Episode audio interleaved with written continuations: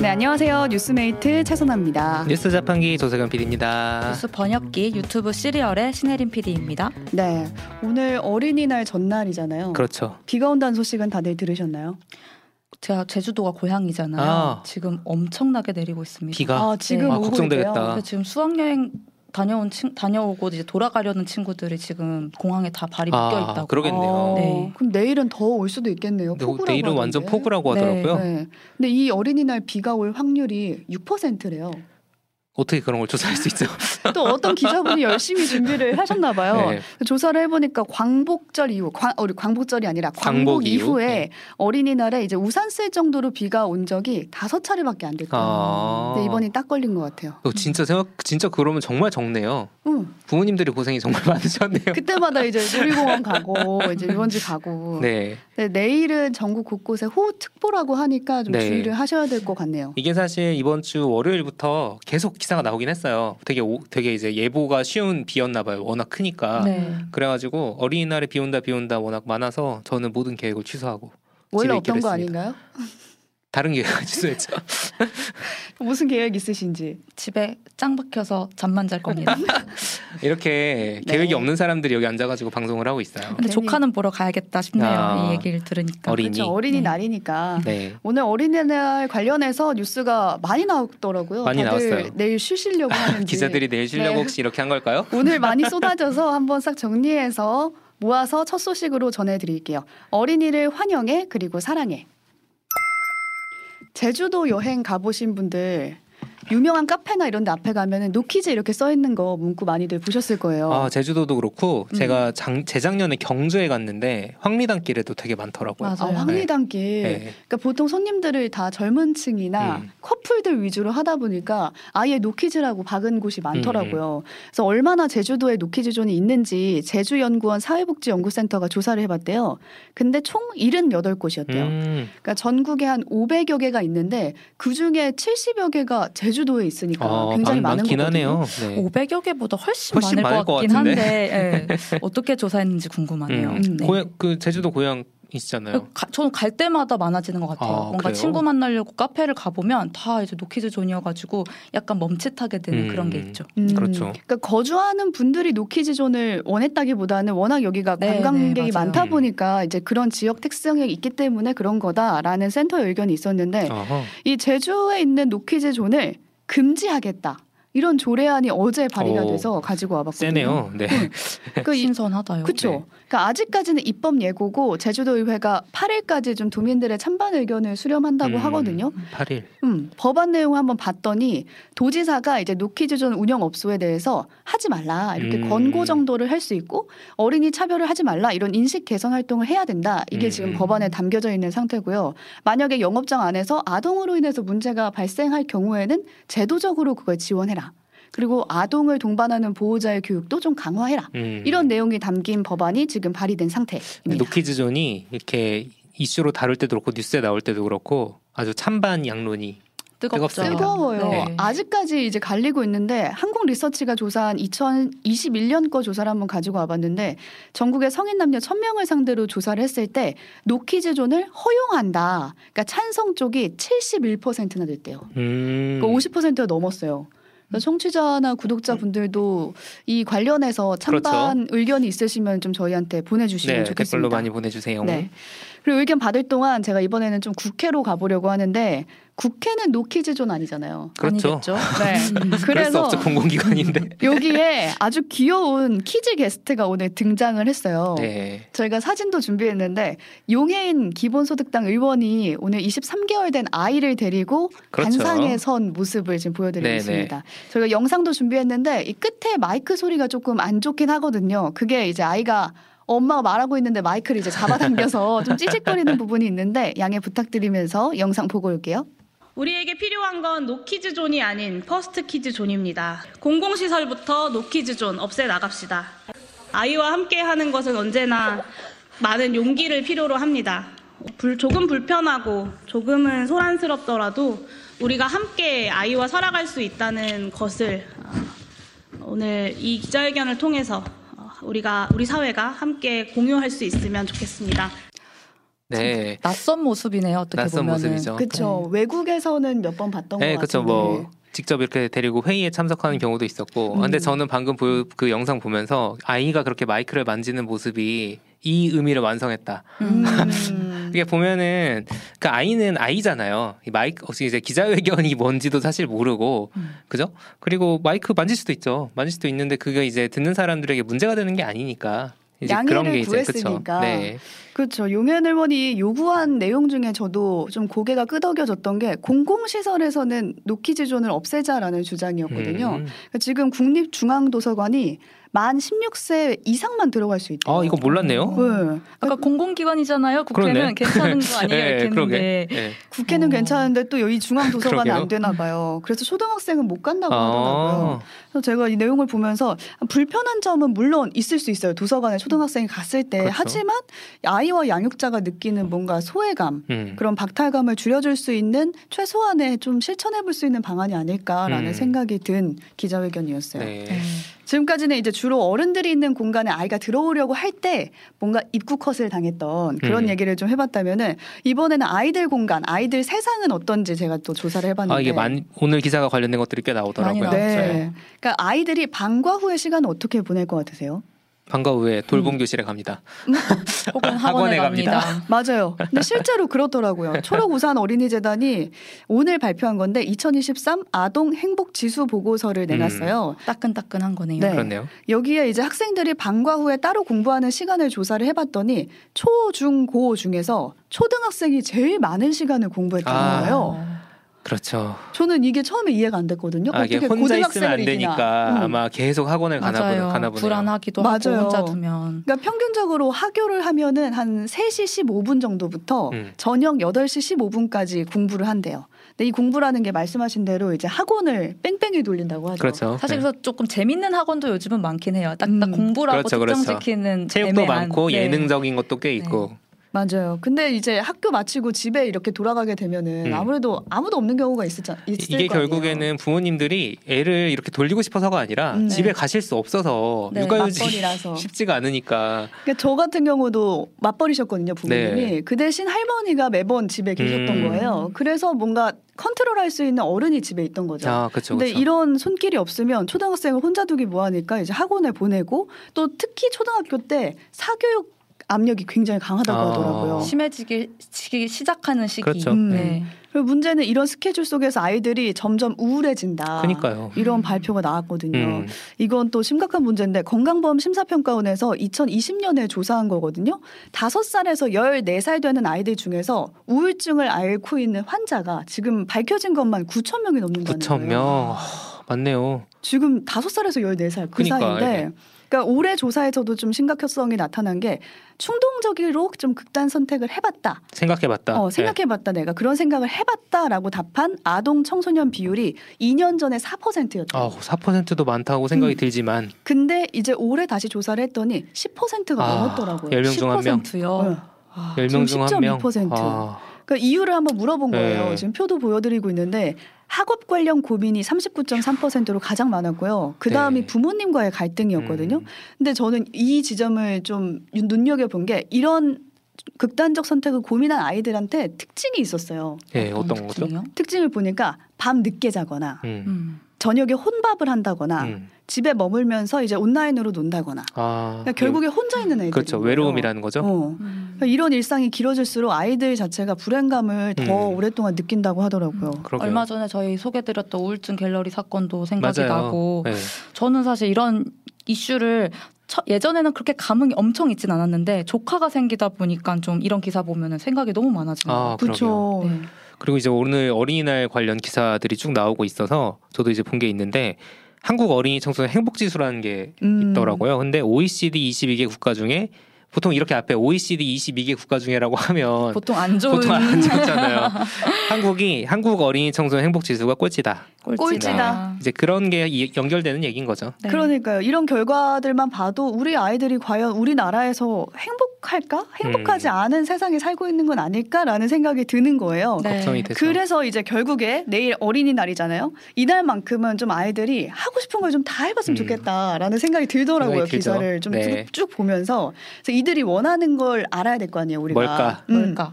충남 교육청에서 초등학생 2천 명한테 설문을 해본 거예요 어린이날 가장 하고 싶은 게 뭐냐 뭘 것 같으세요 노는 거. 노, 음, 노는 거 맞는데 친구랑 노는 거? 친구랑도 노는데 우선 첫 번째 1위는 가족과 함께 나들이 아. 가는 거 아. 이게 1등이었고 음. 친구들한테 가장 듣고 싶은 따뜻한 말이 뭐냐 아, 저 이거 봤어요. 네. 뭐였나요 같이 놀자.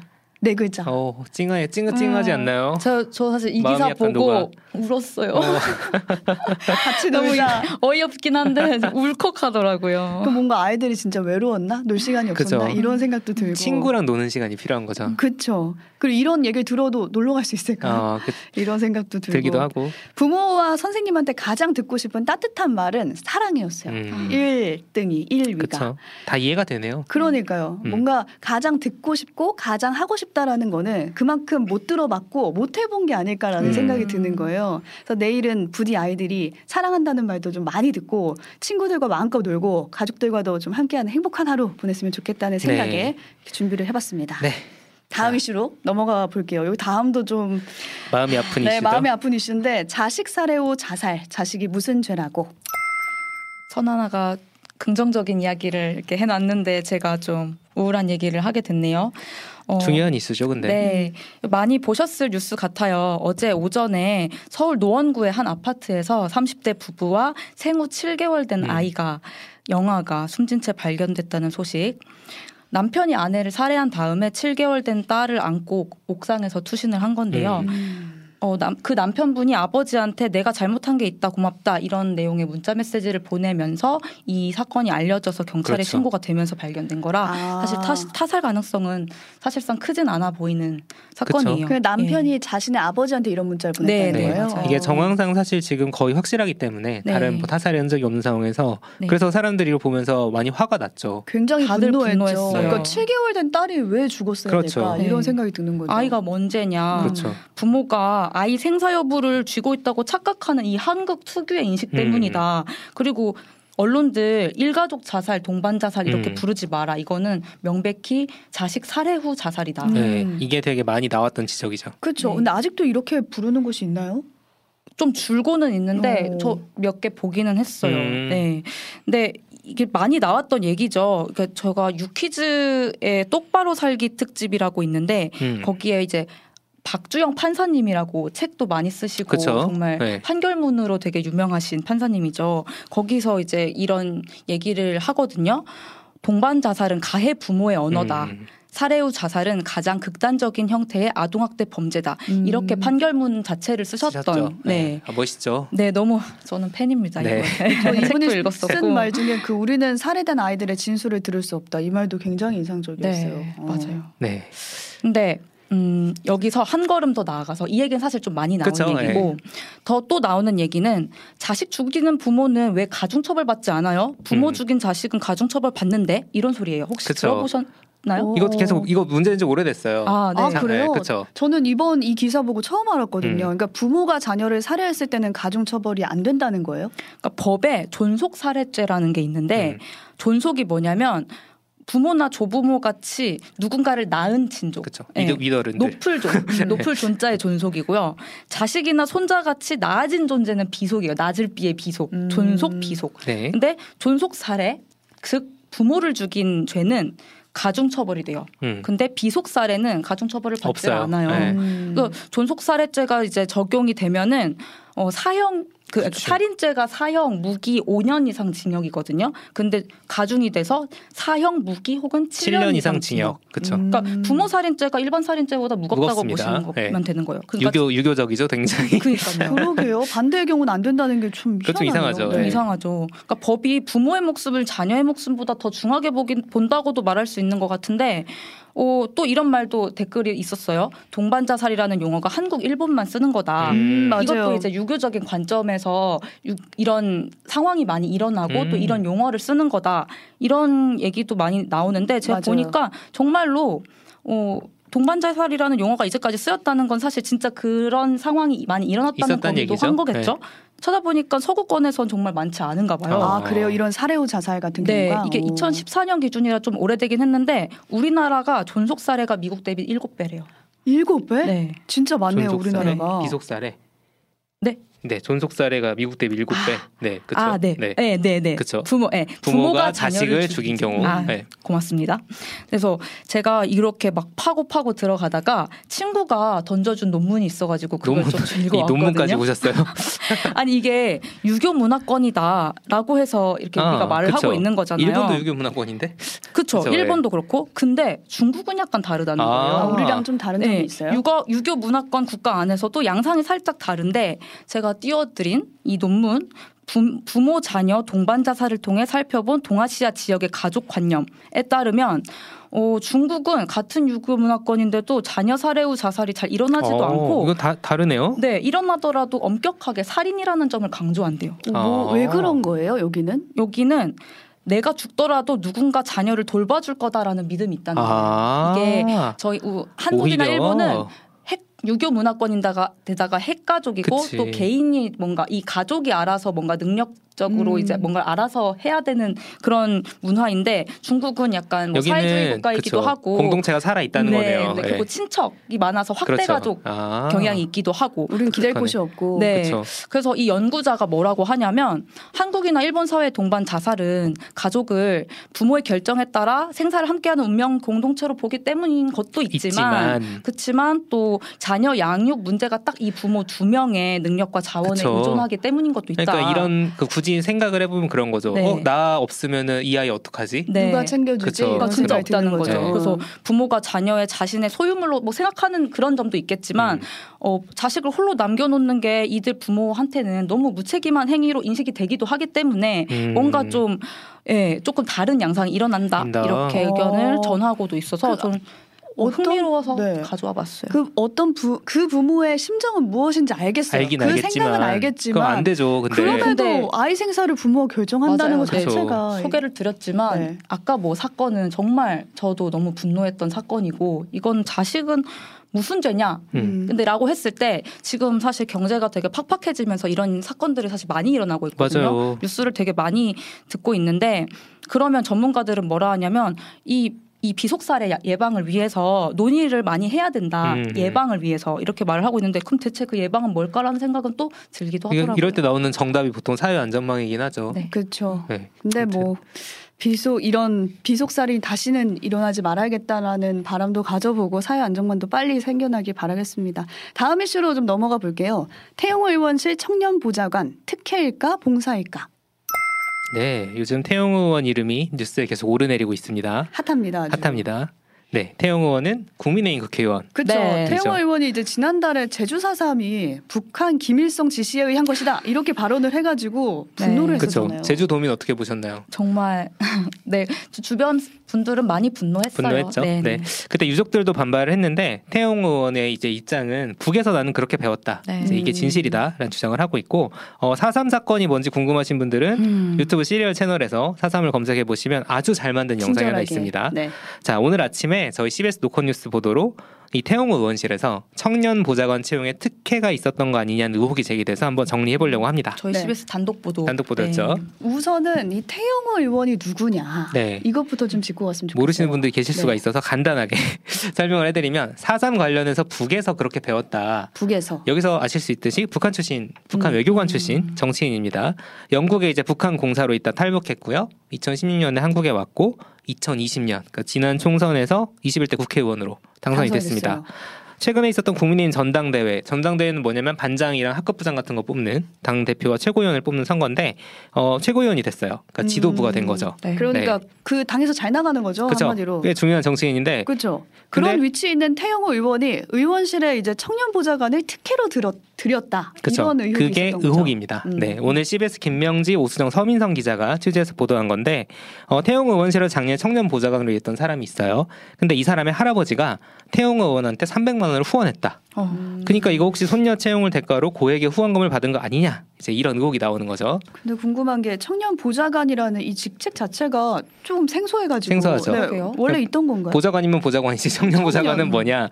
아, 청년 보좌관은 국회에 정식으로 등록된 무슨 보좌관 비서관이랑 좀 다르게 이 의혹의 당사자인 청년 보좌관이 일단 고등학생이었어요. 아. 네, 그러니까 약간 그 여름 방학이나 겨울 방학 때는 체험 활동 같은 걸 수도 있고. 그러니까 대학생 서포터즈 뭐 이런 거 기업에서 하는 걸 수도 있고 이제 그런 것처럼 비공식적인 이게 꽤 자리죠. 스펙이 될 것 같은데. 스펙이 사실. 되죠. 한 줄 쓰기 좋죠. 네. 한줄 쓰기 좋죠. 그리고 이제 제가 취재 기자한테 확인을 해보니까 정식으로 월급을 받은 것도 아니고 월급이 없었어요. 그렇죠. 뭐 음. 수료증 같은 게 발급이 되고 이제 이런 뭔가 정도라서 그러니까 무급 인턴 같은 느낌. 그렇죠. 그래서 태용호 의원실에서는 이건 특혜가 아니라 봉사다. 오히려 아. 그 친구들이 와가지고 이런저런 일을 해주는 게 우리 의원실에 봉사를 해주는 거지 우리가 특혜를 준 게 아니다라는 건데 이제 아까 말한 것처럼 스펙이 될 수 있는 거죠. 네. 그렇죠. 충분히. 그죠 음. 고등학생이면 이제 입시도 있고 나중에는 이제 취업도 할 수 있지 않겠습니까?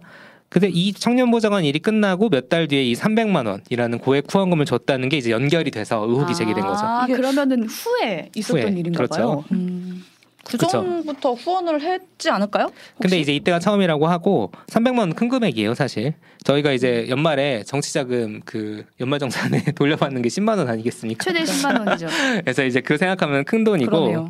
여기서 사업 그 이 사람 말고도 태용 의원 지역구에서 사업하는 사람의 자녀 역시 어, 특혜 채용 의혹이 있다 이런 보도가 나왔는데 음.